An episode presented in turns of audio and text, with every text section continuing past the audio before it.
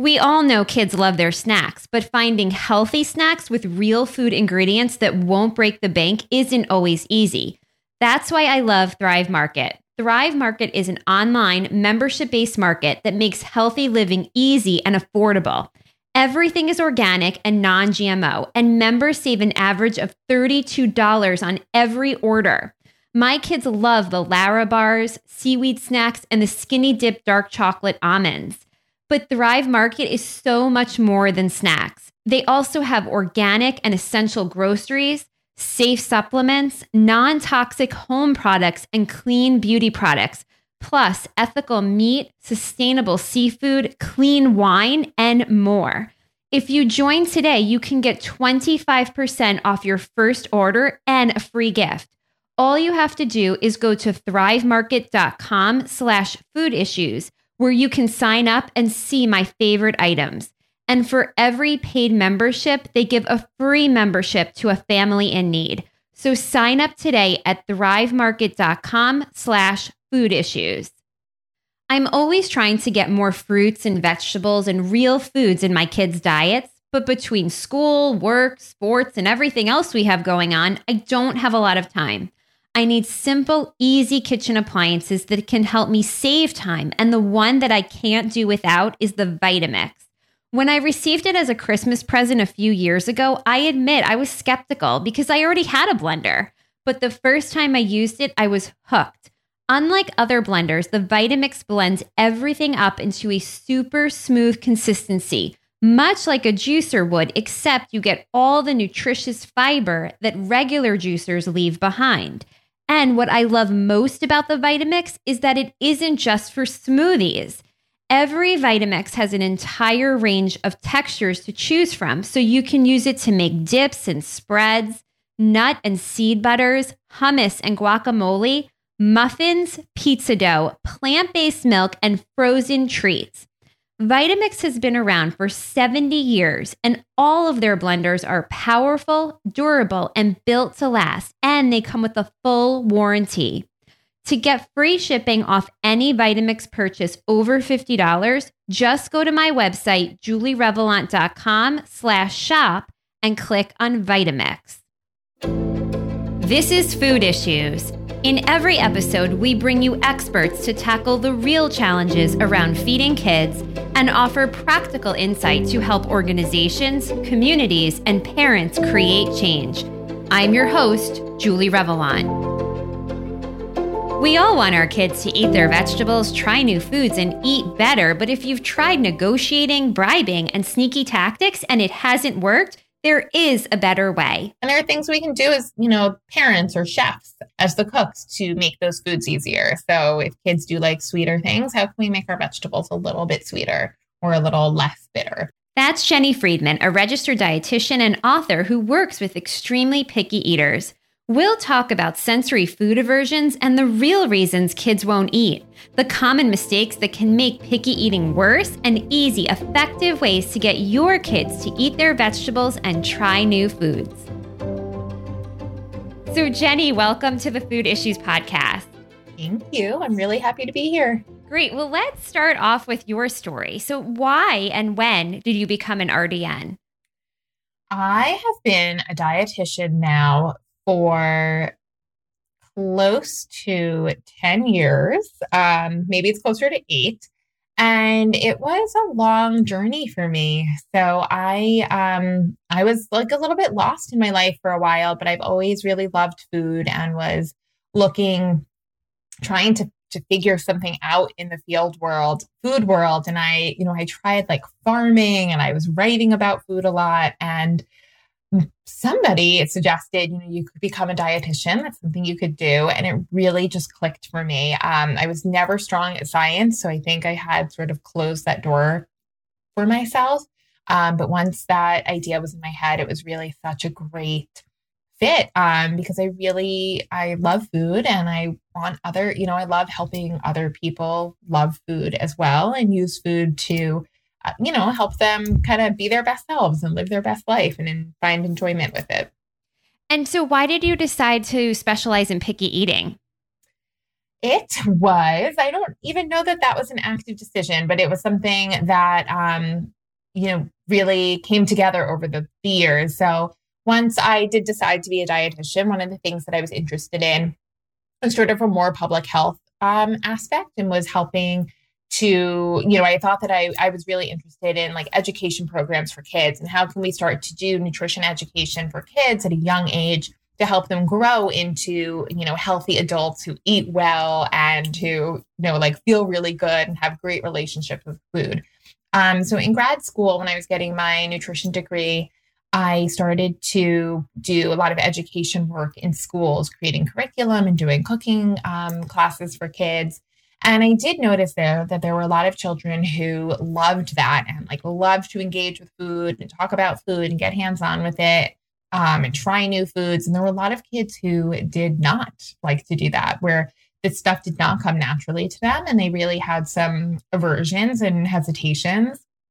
Fast forward a bunch of years, um, I find myself back here. I started at one point working with children uh, with autism and helping to improve their diets um, and quickly found that there were a lot of barriers to them eating comfortably and eating well. And here i am working um, you know I, that struggle is not unique to the um, to autistic children uh, or adults. And there's actually a lot of children who struggle to eat and have real food aversions and extremely limited diets. And um, you know that's who i'm with today. And it really is sort of full circle because same thing. Like I, I love food and I just want everybody to be able to enjoy it as well. Great. And you have your own children, right? I do. I have one. Um, my son is seven months old, and he is yeah just starting to. Well, he's he's fully eating now. okay, yeah, he just started. So, do you make his his food for him? You make homemade baby food? Yeah, we're doing mostly um, like baby led weaning. So he's eating a lot of the stuff that we're eating. Um, and it's been really special to be able to share that with him. That's awesome. Yeah. So I started my site in 2017, and one of the catalysts for it was because of my children. And when I started feeding my older daughter homemade baby food, I was so excited to give her fresh homemade food. And I was so amazed that she just ate all of it and loved mm-hmm. it. Um, and I just realized, we need to turn the tide here, right? We need to get back to the basics and, and offering real food if we want to raise kids who know what healthy food looks like and tastes like and um, all of it, right? Yeah, exactly. Exactly. So that's great. So, when it comes to picky eating, you mentioned some hurdles, obstacles. And so, what do you find as some of the most specific and common challenges that parents face when they come to you? Parents are just feeling lost you know that they they feel that their child is unable to really engage with new food so non-preferred foods in any way and it's extremely challenging and disruptive to the, the whole family. So um, often these kids just have extremely limited diets um, and those really strong aversions to new foods and often diets are limited by um, you know by texture by food group. So there's a lot of kids who don't eat any meat or don't eat any vegetables at all. Um, meal times can be really challenging for these families as well. And parents just feel you know like it's you know it's the hardest thing that they've ever done and they don't know how to help their kids.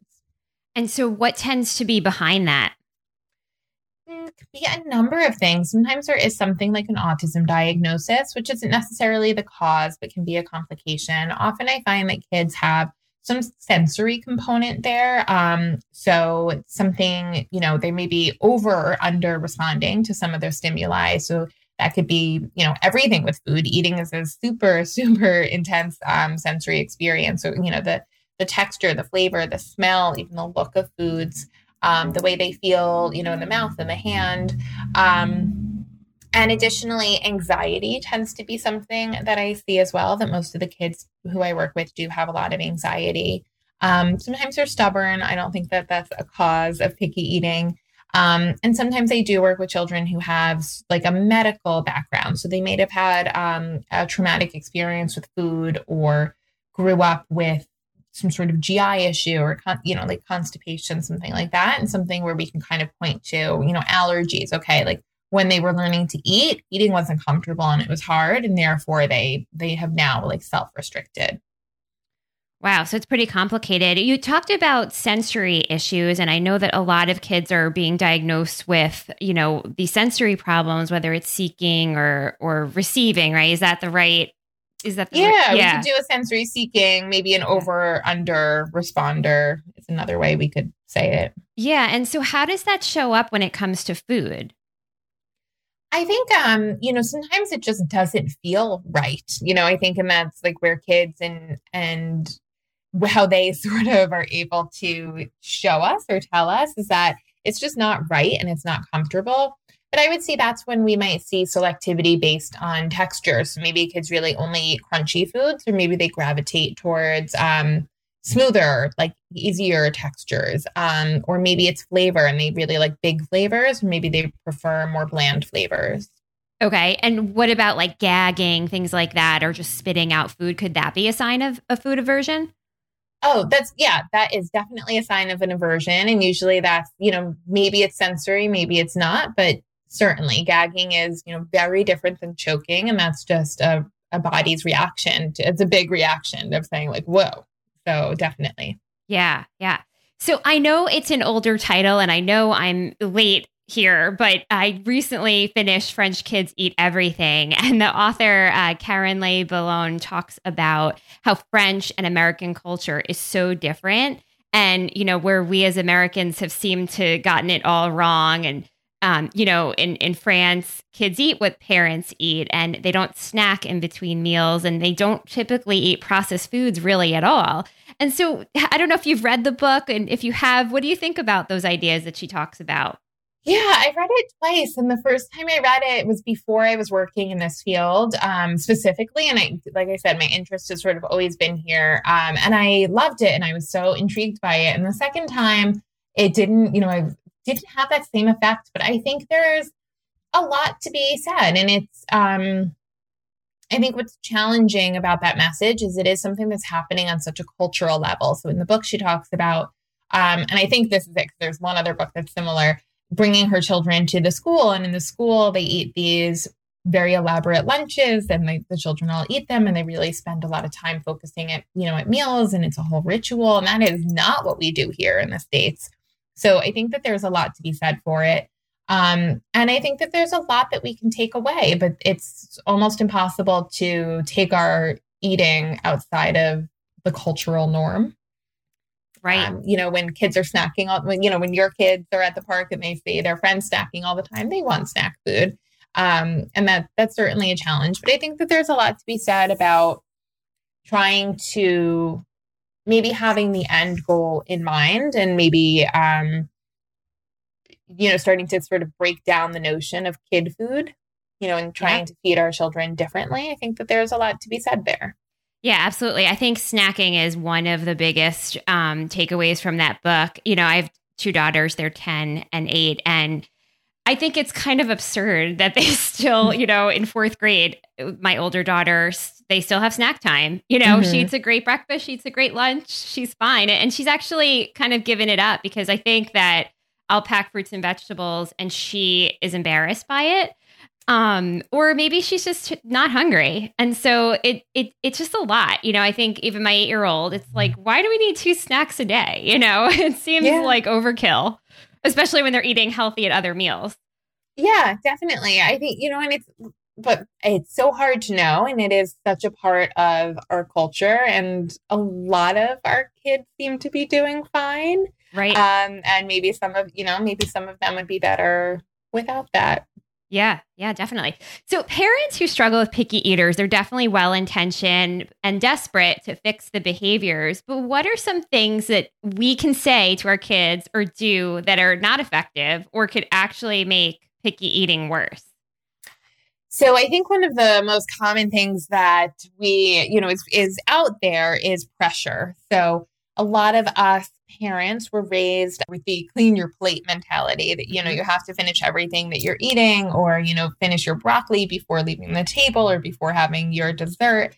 And that is something that we've now seen in research that that is not effective and it can actually backfire and make picky eating worse.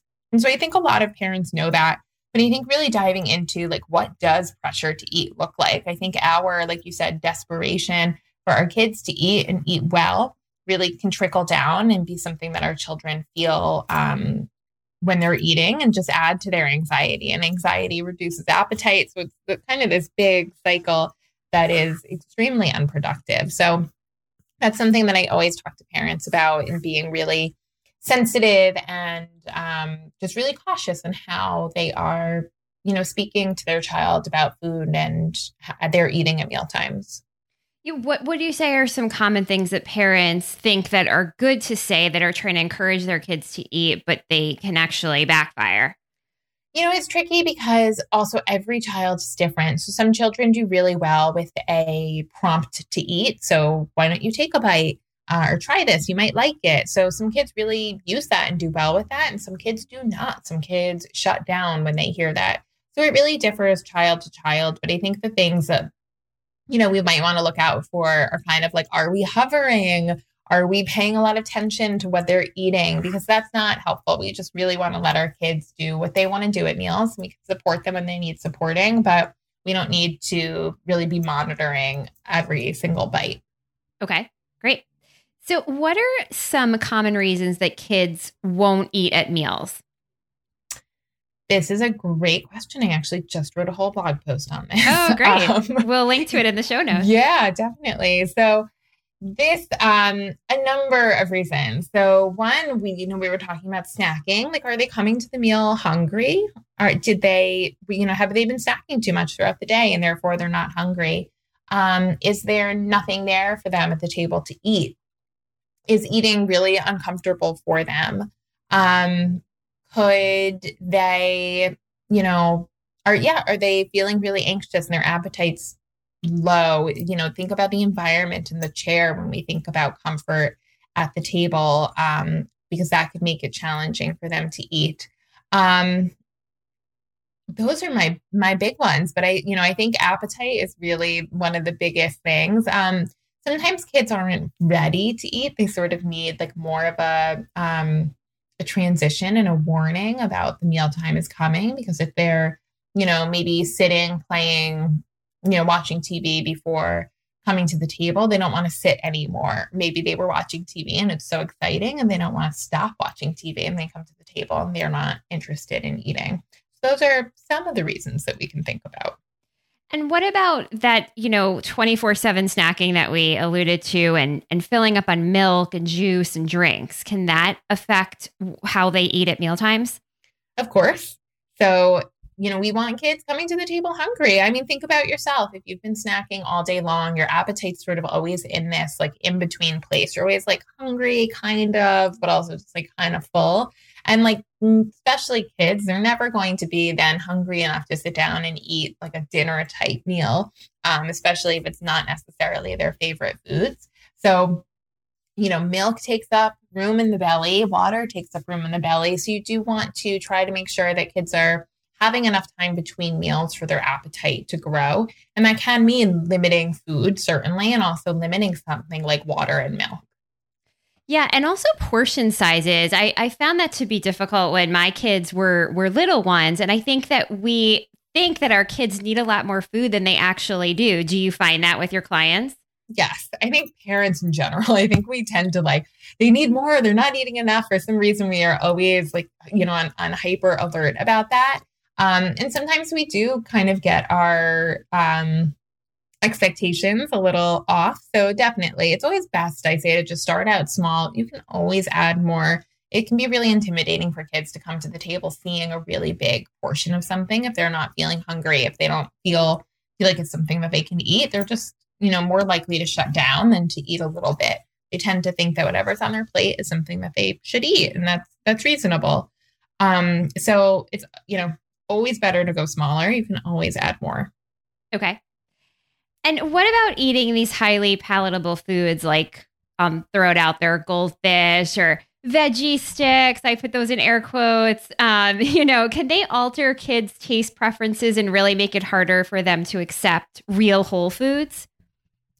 I think it can. So, I mean, I'm sensitive to this sort of topic because sometimes that's like, you know, there's a reason they're eating those foods. So, I think there's definitely a portion of kids who get these foods and love them because, like you said, they're highly palatable um, and they're easy to eat uh, and they're so delicious. And if they're kind of have unlimited access to them, um, then yeah, why would they eat a carrot? That's a lot more work. It's a lot less fun. Right. Um, and it can potentially take, you know, kind of interfere with their taste a little bit. We do get conditioned, especially to flavors of like sweet and salty. We get very sensitive to those and we can start to crave them more, or it can change our like tolerance and perception a little bit.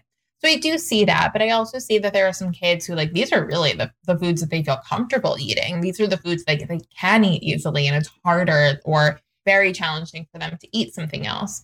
So it's always, you know, I do always want to look into like why are they eating that food, um, and why are other foods a struggle? Is there something that you know we need to change? Do we need to change the access to those foods or the frequency with which we're feeding them? Um, do we need to continue to offer more foods, or do we need to help with some underlying um, challenge that's going on. Right. And it's cool too because it can go the other way. Kids can love to love their vegetables, can grow to love their vegetables.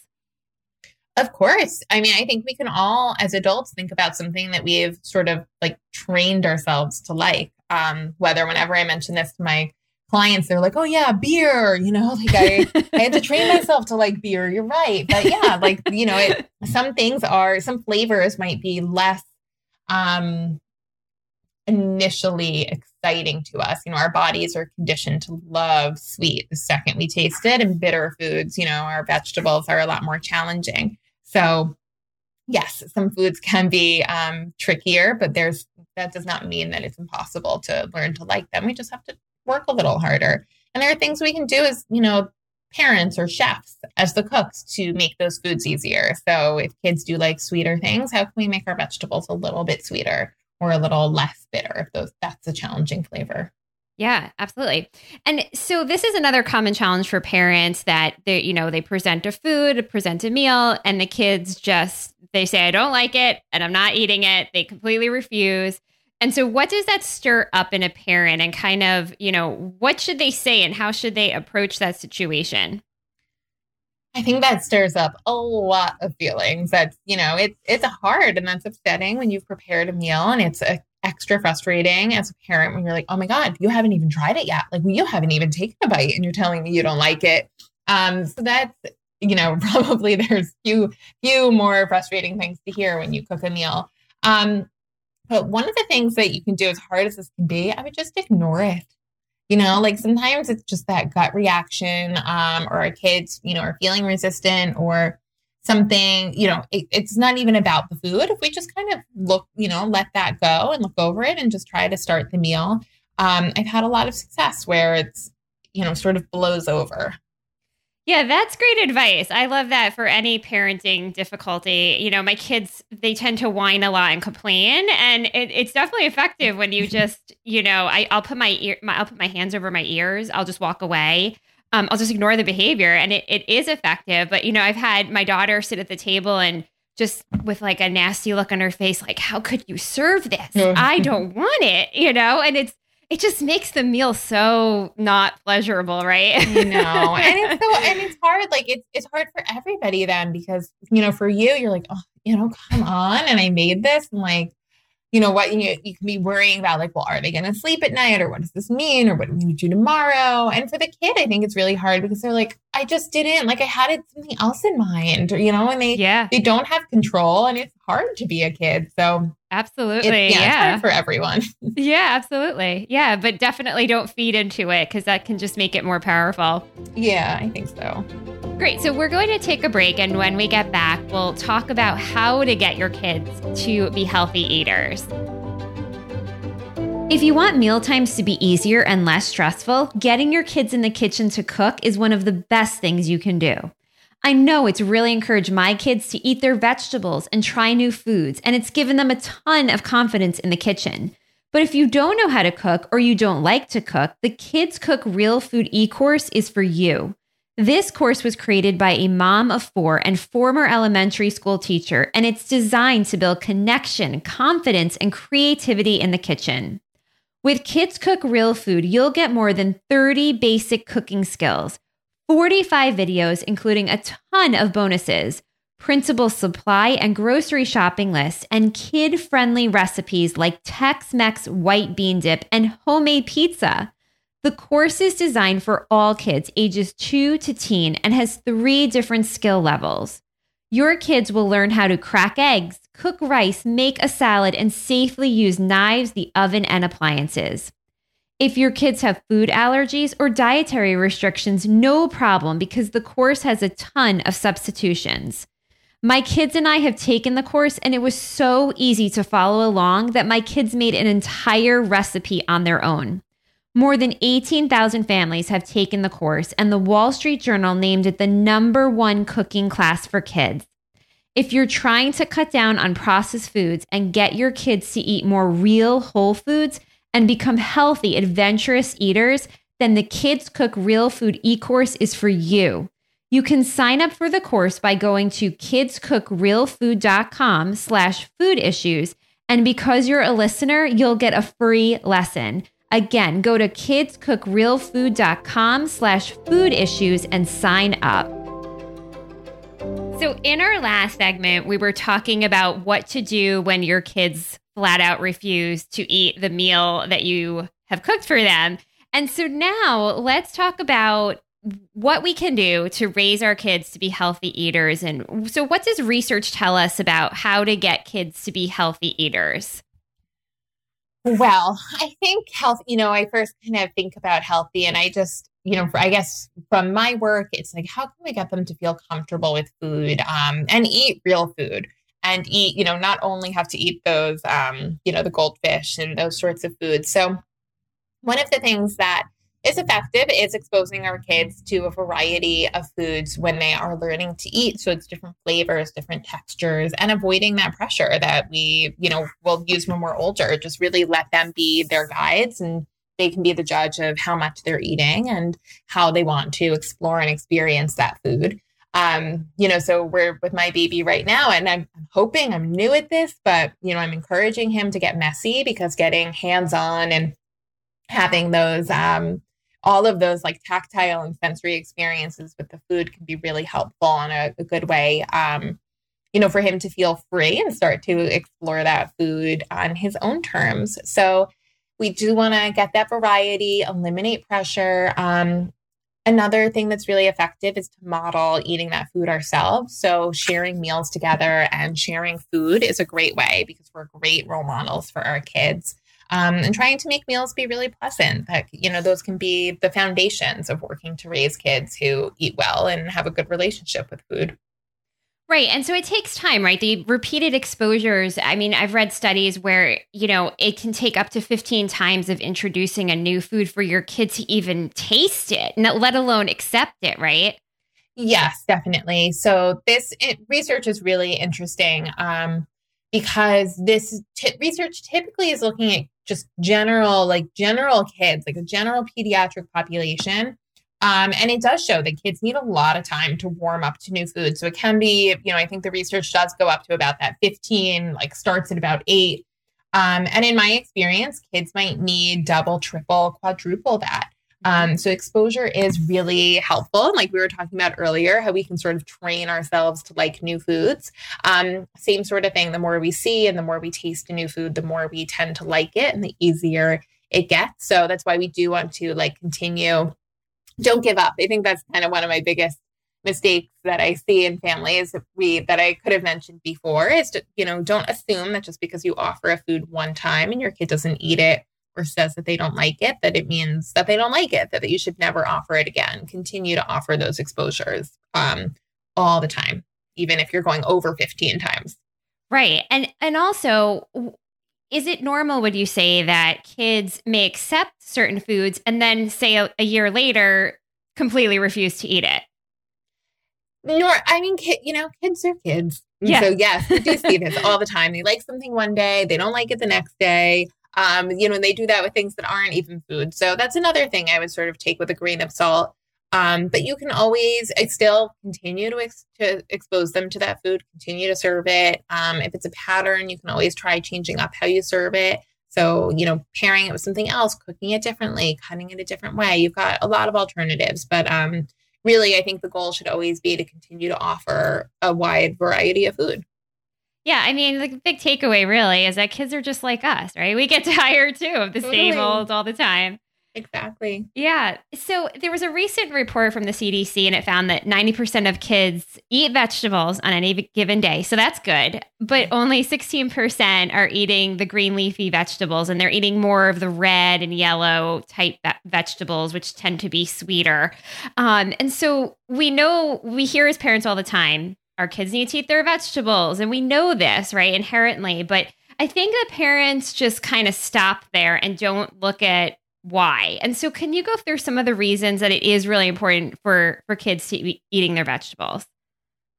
Well, vegetables are really good for us, you know, so lots of vitamins and fiber. Um, but I think, you know, one of these things, or, or the way I kind of look at it is most kids are okay with their eating. Even the kids who I work with who have extremely limited diets usually don't have like vitamin deficiencies or something like that. They most can benefit from more um, and it's certainly like more fiber in their diets um, and more color. But you know, fruits and vegetables do have very similar um, nutrient profiles in terms of the vitamins. So if you are worried as a parent, you know, just you can, will probably feel um, some relief if your child is eating fruit. But we do, you know, the vegetables are good because they're they're good for us. And so when we're talking about kids, we and you know we're talking about raising kids who you know eat well as adults and it's important then to get that exposure and experience and to start developing the palate at that young age.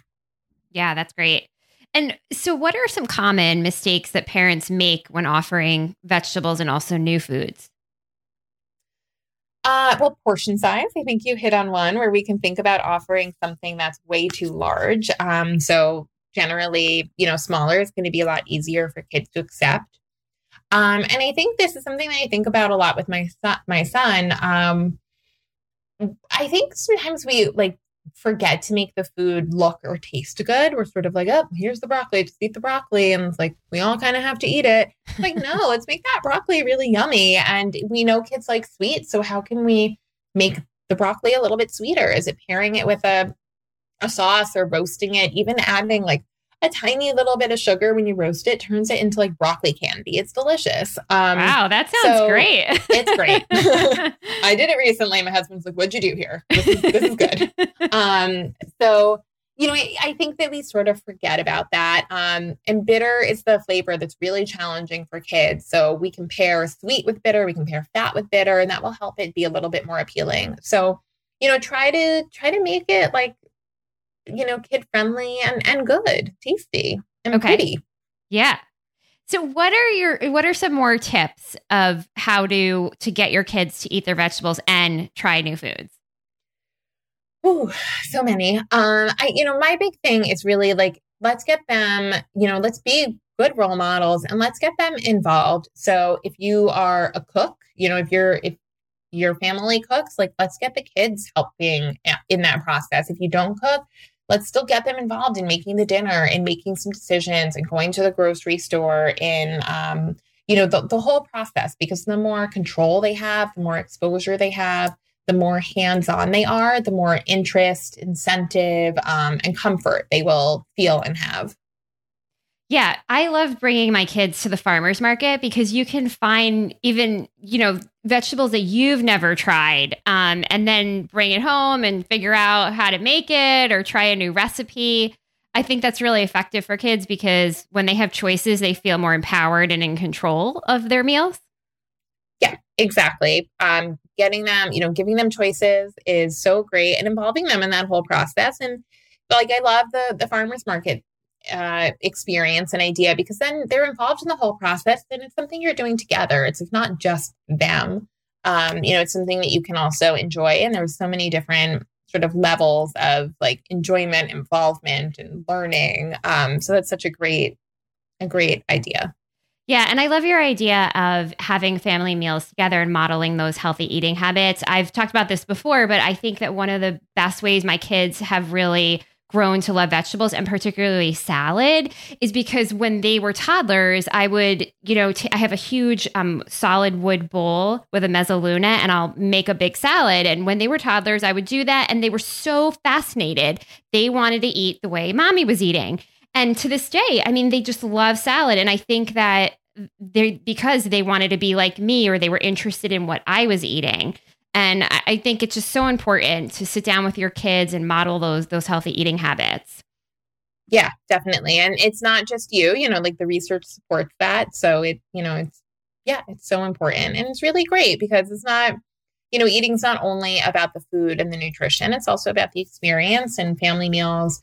More research um, supports that, that like family meals are, I feel like the best things that we can do for our kids. It's so beneficial for them on so many different levels. Yeah. And then another thing is, you know, kids are definitely lately, I think, on the devices too much, but you can find healthy cooking shows and that really can inspire kids to want to cook and get in the kitchen with their with their parents and make healthy meals if it's a healthy cooking show. Yeah, totally. Find anything like that that gets your kid engaged. Like what is it for them that gets them interested and curious in helping, you know, curious about food, interested in helping out.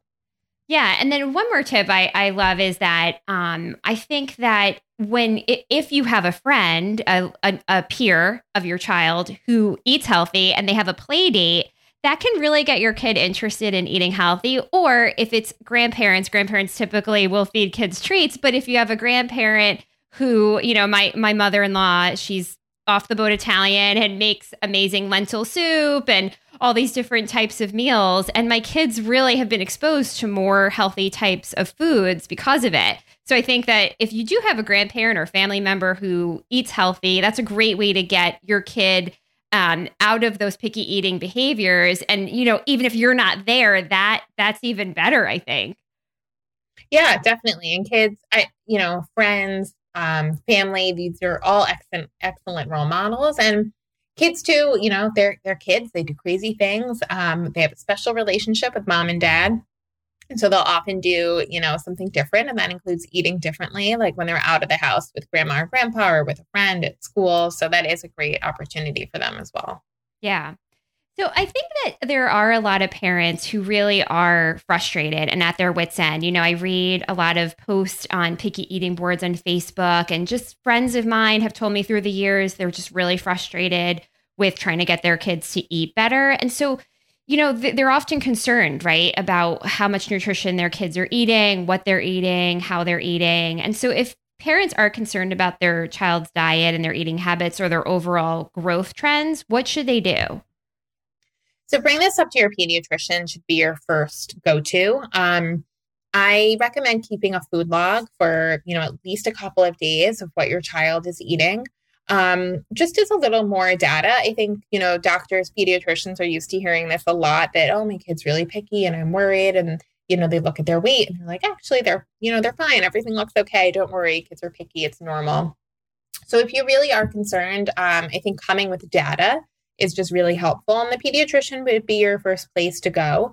If you, um, you know, don't feel that you're getting support there, maybe you want to look into another pediatrician. You can certainly always reach out to me, um, and I'd be happy to help you through that process. But it, it can feel like sometimes it's hard to get the support. So I would just really continue to advocate for yourself and to, like I said, go with you know all the data that you you have to support your concerns.